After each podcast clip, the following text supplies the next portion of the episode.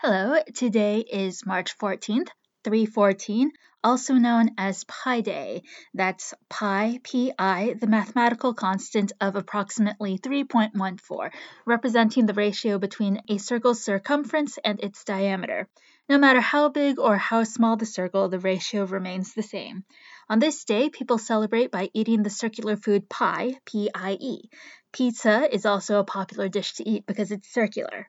March 14th also happens to be the birthday of famed scientist Albert Einstein, several of my good friends, and my very first celebrity crush, Taylor Hanson of MMMBop fame. Pi Day was established by physicist Larry Shaw in 1988. The first Pi Day was celebrated at Larry's Museum Workplace in San Francisco, where a parade marched around in a circle and everyone ate circular fruit pies.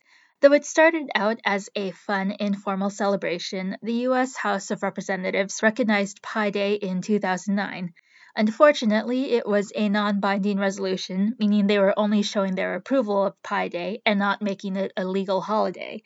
Goal for the future make Pi Day a legal holiday.